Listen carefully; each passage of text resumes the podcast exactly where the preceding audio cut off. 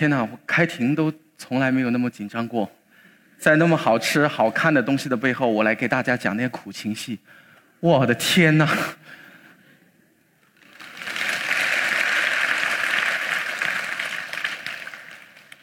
大家好，我呢叫唐帅，呃，我是一名律师，而我跟其他律师不一样的地方在于，我被社会上的大众冠以了手语律师这个名称。今天呢，我要想来给大家讲的就是一个被我们这个社会所遗忘的群体，他们呢就是聋哑人。很多人都要问，聋哑人多吗？为什么我在生活上？走在马路上，甚至我自己身边的一些亲朋好友里边没有聋哑人，感觉聋哑人离我很遥远。但是我今天要告诉大家的是，据我们国家不完全的统计，我国的聋哑人有两千七百万左右。什么概念？比我们上海市的常住人口都还要多得多。我从小就出生在一个无声的家庭，我的父母呢都是聋哑人。当我父母将我生出来以后，在医院抱着我一看，感觉到特兴奋，特别是我爸爸。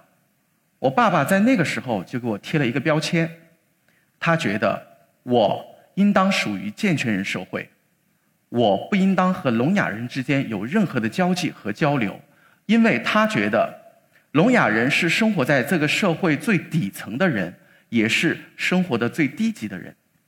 所以我父亲当下就决定把我送到我外婆家进行抚养，让我与聋哑人之间进行隔绝。我父母不同意我跟聋哑人来往，并且也更不同意我学习手语。但是我四岁的时候，哈，有一天我父亲呢阑尾炎，突发阑尾炎，我们家人一起把他送到医院，但是确实是因为沟通不便，让医生在第一时间无法了解我父亲的病情。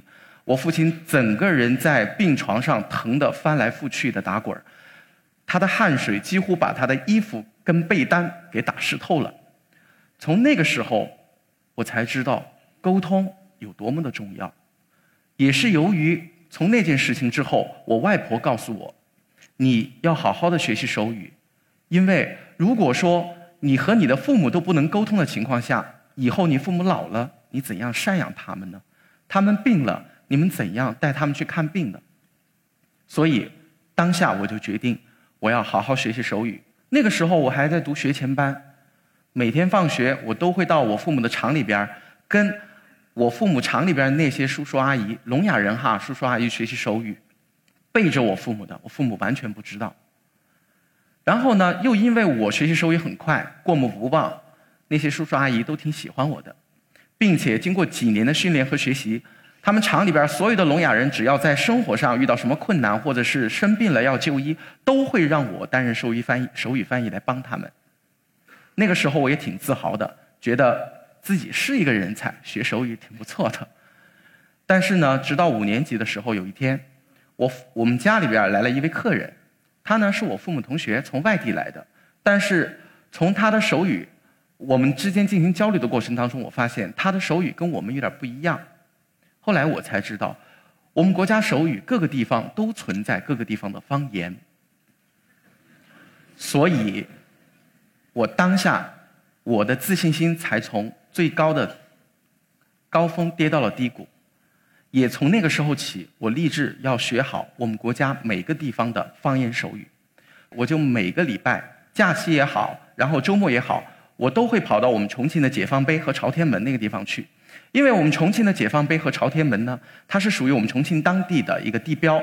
那个年代，很多来重庆旅游的人都会到这个地方来。我就在那儿守株待兔啊，看着那些背着背包，然后两三人一组一起同行，用手语在进行交流的时候，我就上前去跟他们搭讪，然后学习他们当地的一些手语。就这样，过了十多年，我总共十多年的时间学习完了全国各个地方的方言。直到二零零六年，我呢，呃，遇到一个贵人，就是公安局的一个领导，他让我试一试的参与到聋哑人刑事案件的翻译工作中去。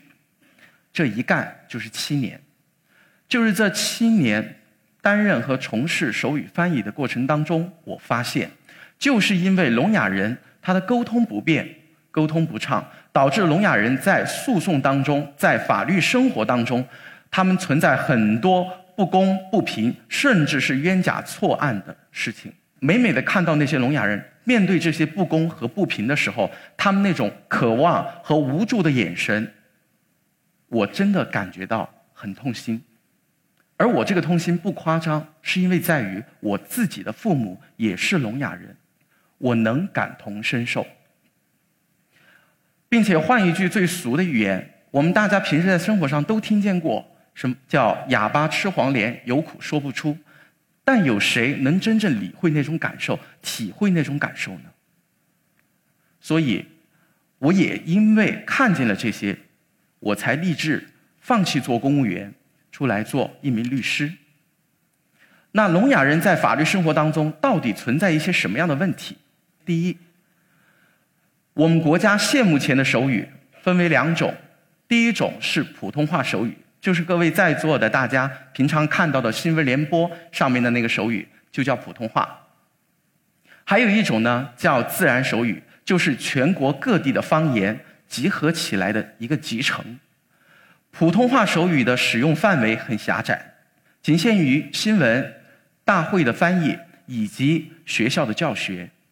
但是在社会上，百分之九十五以上的聋哑人使用的是自然手语，普通话手语跟自然手语差别到底有多大呢？以上海这个地名为例，普通话表示这也是表示上海，自然手语这表示上海，傻子都看得见这个差别有多大。除开这个之外。自然手语和普通话手语之间还有一个最大的区别是在语法上。叙述一句话，今天我要到我妈妈家去吃饭，用普通话手语叙述，这个语序跟我刚才说的那个语法是一样的，就是我们正常人说话的语序。而自然手语叙述刚才那句话，它的语法是：今天吃饭，我妈妈家去。所以这两个两个手语之间的差别在使用上是很大的，并且如果说两个手语在进行对垒交流的时候，达到的效果实际上就是一个鸡同鸭讲的一个状态。根据我国法律的规定，聋哑人参与诉讼，司法机关应当聘请手语翻译参与诉讼。但是现实生活当中，司法机关往往都是到聋哑学校去聘请手语老师到案件当中来担任手语翻译，但是手语老师呢，你是学的特教专业，学的都是普通话，你面临的这些社会上的聋哑人使用的可是自然手语哦，就像我刚才所说，根本就不在一个水平线上，如何交流？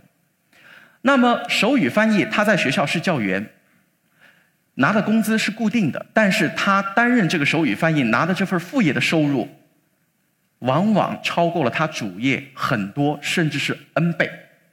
因为聋哑人的犯罪率很高，聋哑人的案件特别多，所以他这份副业带来的收入颇丰。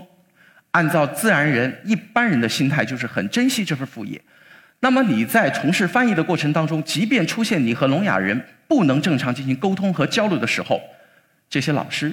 怎么办？他不会把这个情况告诉司法机关。那么他们怎么做呢？就将这个事情给包住不说。包住不说，仅凭他在跟聋哑人之间进行交流的时候，凭聋哑人的一个神态和聋哑人的肢体动作来猜。以刑事案件为例的话，一个人的自由和生命掌握在你的手上，你靠猜。我记得在二零一六年，我印象很深刻，到我办公室来有一个老奶奶。到我办公室来以后，很激动地跟我说：“他说我女儿是个聋哑人，因为涉嫌盗窃被检察院审查起诉。但我女儿，我相信她绝对没有偷东西。你救救我女儿！”接了这个案子以后，我就赶到了看守所，会见了这个犯罪嫌疑人，这个聋哑人。在跟他进行交流的过程当中，这个聋哑人一直告诉我：“唐律师，我是冤枉的，我真的没偷，我真的没偷。”我。跟这个聋哑人在交流的过程当中，因为我跟聋哑人相处三十多年，我很了解聋哑人。凭他的眼神、状态、动作、情绪等等各方面，我看不出半点他有欺骗我的意思和感觉。那我就怀揣着疑问，赶到了检察院，依法调取了这整个案件的证据材料，最终发现了一个问题。案件证据当中，笔录上这个聋哑人说：“对我承认，我盗窃了，我偷了一个手机，在某年某月某日，在某个地方盗窃了一个什么样的手机。”但是我看那个同步录音录像上面，上面这个聋哑人比划的却是“我没偷，我不会在你面前承认，我绝对没偷。”如果说我没接到这个案子，那这个聋哑人的后果将会是怎样的？大家可想而知。这是导致聋哑人因为沟通不便。存在导致一些冤假错案的第一种情形。第二，司法机关到聋哑学校聘请手语老师参与诉讼，而这些老师并不是法学专业出身。你手语翻译人员你自己不不是法律专业出身，你自己面临一些法律专业的名词和概念的时候，你自己都搞不懂，你怎么样能对聋哑人做出一些有效的解释呢？不能。导致的情形，也就是聋哑人自始至终都不知道自己依法所享有的诉讼权利和义务是什么，那就会导致整个诉讼的过程和程序会出现一个不公，甚至是错误。程序不公必然会导致实体不公，这是毒树之果的效应。我举个例子，曾经我有一个法律援助的案件，我到看守所会见这个聋哑人的时候，我问他：公安机关指控你涉嫌盗窃五次。我分别每一次时间地点我都跟他叙述完了。我说是那么回事吗？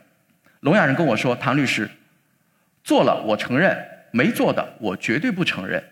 前面两次是我做的，后面三次不是。那我就觉得奇怪了，后面三次不是你做的，那你为什么要在笔录上签字呢，并且还盖手印呢？这可能也是你们的疑问。”那聋哑人回答我说：“唐律师，我小学五年级都没毕业。”我没有阅读能力，并且我那个时候是因为我和我的老师在学校发生了肢体上的冲突，被学校记过开除了。所以说笔录上写的什么我根本就不知道。而且唐律师，我要告诉你，那个手语翻译就是当年我那个小学老师和我发生冲突的那个小学老师。我的天，这个完全赶上了电视连续剧的情节。但是笑归笑。这个事情可不能一笑了之。按照法律的规定，跟本案有关系的、可能影响本案公正审理的人员是不能参与本案审理的。那对于被告人和犯罪嫌疑人，你有权利申请相关人员回避。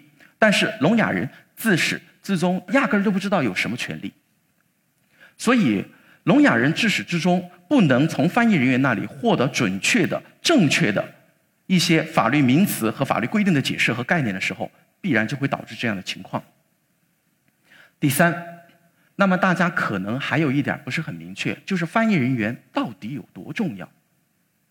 手语翻译是在公安机关和其他司法机关对犯罪嫌疑人、被告人进行发问、调查案情的时候，中间整个来回的问答都是通过翻译人员的嘴说出来的。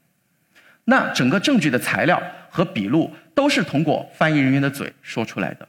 那你觉得它重要吗？好的坏的都是他在说。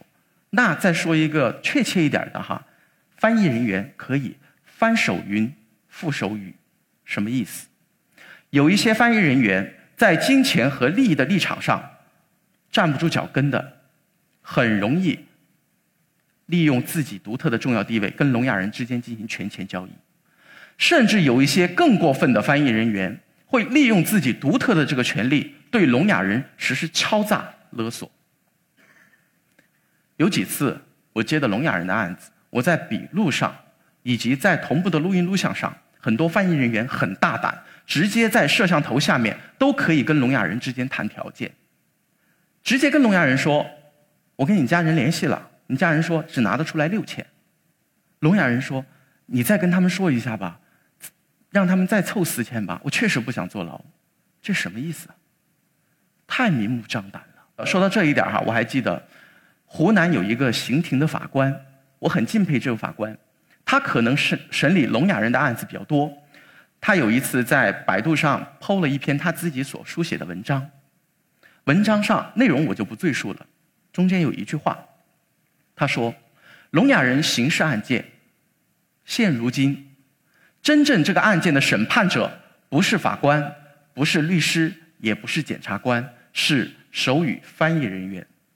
我觉得这句话足以让我们大家深思。那么，很多人说到这儿，刚才唐律师你说了，聋哑人的犯罪率很高，到底有多高？聋哑人的犯罪率远远超过了我们现在我们国家很重视的、很关注的未成年人犯罪，并且超过他们 N 倍，太多太多。往往一个聋哑人，他如果参与过刑事犯罪的，他的前科绝对百分之八十以上，不止一次。那聋哑人的犯罪率为什么那么高？首先，聋哑人因为他自身的一个残疾，导致了他求职和就业的一个障碍。但聋哑人也是人呢，聋哑人也跟正常人一样，他有他的一个生活需求和生理需求，他也要结婚生子的。他也跟我们一样，上有赡养的义务，下有抚养的义务啊。两个都是聋哑人，都没工作。兔子急了都要咬人呢，何况人呢？所以，这客观的一个原因，加上聋哑人他本身法律意识很淡薄，淡薄到什么程度？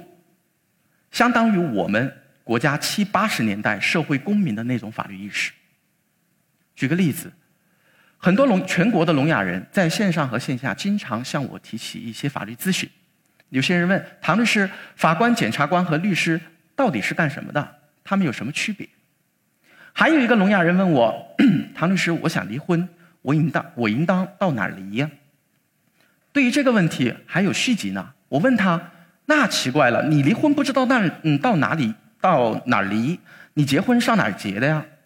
他说：“唐律师，我和我老婆结婚是我们双方父母带我们去结的。”我就又好奇的问一句：“那那个时候你结婚多大？”他说：“我二十九岁。”前面这两个问题对于我们在座的所有人来讲，大家都知道，这仅仅在当下只只属属于一种生活的常识，而这个常识在聋哑人那里却成为了一个触不可及、专业性极强的法律专业知识这个差别就有那么大。他们的法律意识就有那么淡薄。第三，聋哑人文化水平很低，文化水平很低，它是两个低。第一个低，聋哑人进入学校接受九年义务教育的比率很少，很多人小学都没毕业，甚至小学毕业都不读书了，这是第一低。第二低，教育质量水平低，什么意思？举个简单的例子，从我自己身边的朋友关系。特别是那些来自全国各省特殊教育学校的那些老师，自己都向我吐槽是那么说的。现在我们学校那些聋哑人，初中毕业了以后，他的文化水平仅仅相当于健全人小学三年级水平。所以，综合以上三点，聋哑人犯罪率很高。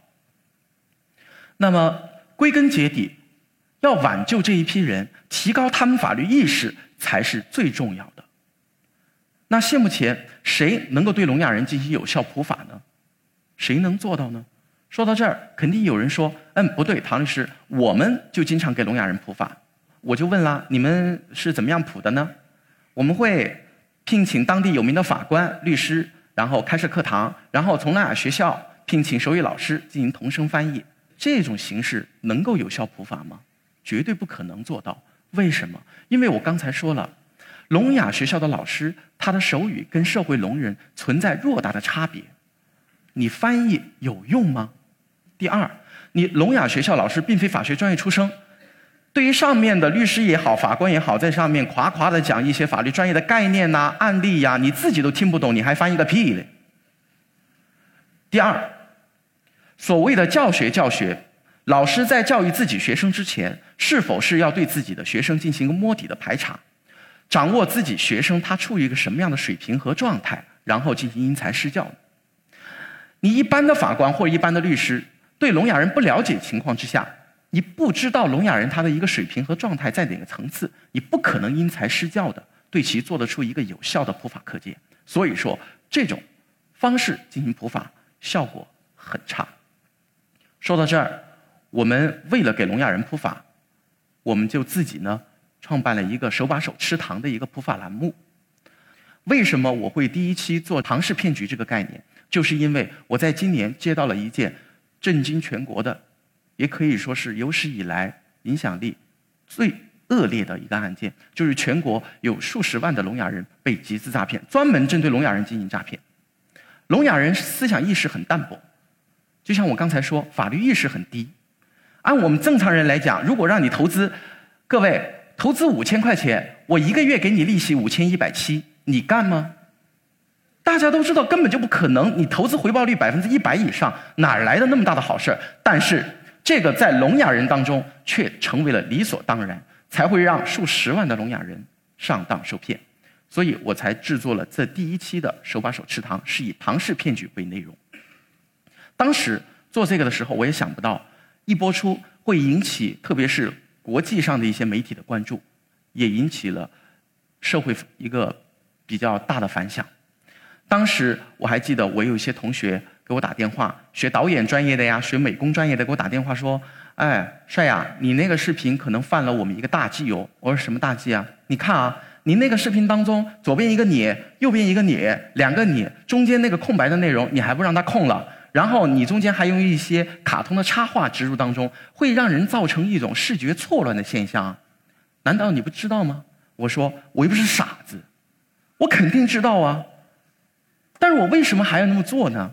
原因很简单，聋哑人的法律意识太低了，他们仅仅相当于未成年人的水平一样。我只有用这种卡通插画的形式，才能把他们进行一个有效的代入。才能配合这个所谓的自然手语同声翻译，让他们才能真正的看得懂、领会到中间的法律知识。当然，话又说回来，我一个人不可能应对全国两千七百万聋哑人。那很多人问，那唐律师，我们全国到底有多少个手语律师？我现在很负责任的回答大家：对不起，我不知道。但是现目前来讲，没有人爆出。哪些人是？没有。我们国家三十多万律师，三十多万当中，除了我自己现在不要脸的站出来了，其他的现在不知道。但是我一个人如何能应对全国两千七百万群体？那是杯水车薪的，不可能。所以，为了有效的服务于聋人，为了服务有效的服务于不在重庆范围内的一些聋人，我们呢线上制作了这个。呃，帮众法律服务微信公众号，它是那个帮众律师 APP 演变而来的。当时我做那个 APP，功能很简单，就是一个文字解答，一问一答。后来我发现聋哑人他的文化水平确实很低，通过文字进行解答一来一回，他们没有那个阅读能力，理解不到，所以效果很差。再加上那个 APP 运行了一年零七个月，对于聋哑人是全免费的。但是我的后台制作团队以及我后台的一个律师团队不是免费的，我挣钱也不易。我坚持一年零七个月之后，我坚持不了了。所以，为了有效给聋哑人进行有效的普法，甚至是提供法律咨询和服务，我们在以前那个文字解答那个弊端的基础上进行了改良。现在制作了这个微信公众号“帮众法律服务”微信公众号。那么它呢是线上进行视频一对一的法律咨询和解答，很直观。用手语让聋哑人就会明白、看得懂，而且为了让这个平台和后面的团队能够运行下去，这个公众号开始收费了。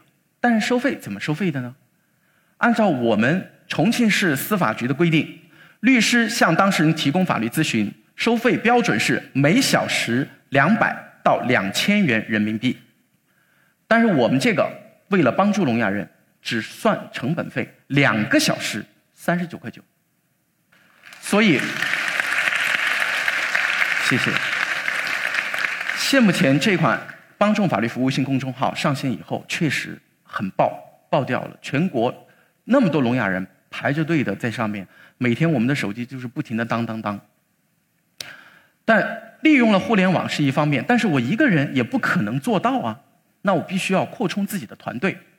最开始，我为了建立自己的团队，我把我们所里边那些律师啊、实习律师啊，全部一帮人全部拉去学习手语。但是经过几个月、近半年的时间来，我一检验一看，我的妈呀，钱花了不说，一点用没有，完全不能交流。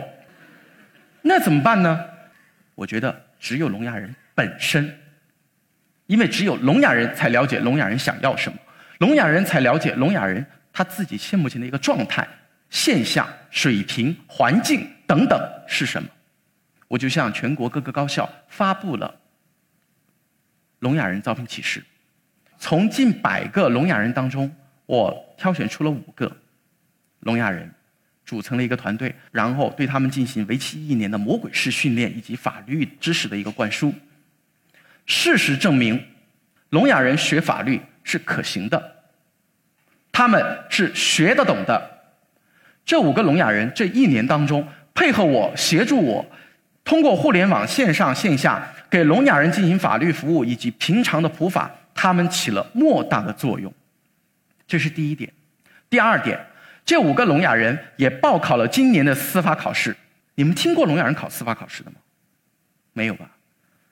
那如果说这五个聋哑人在今年的司法考试当中，哪怕就有一个人过线了，他将会成为我们新中国前无古人第一个聋哑人律师。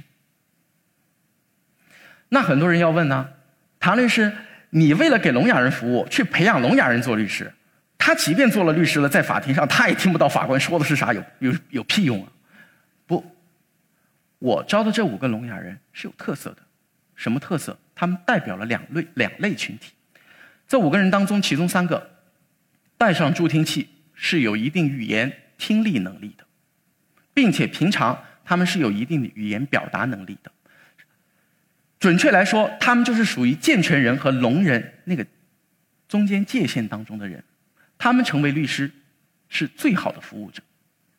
剩下的两位呢是精通普通话手语和自然手语的，所以我这个团队是精了又精。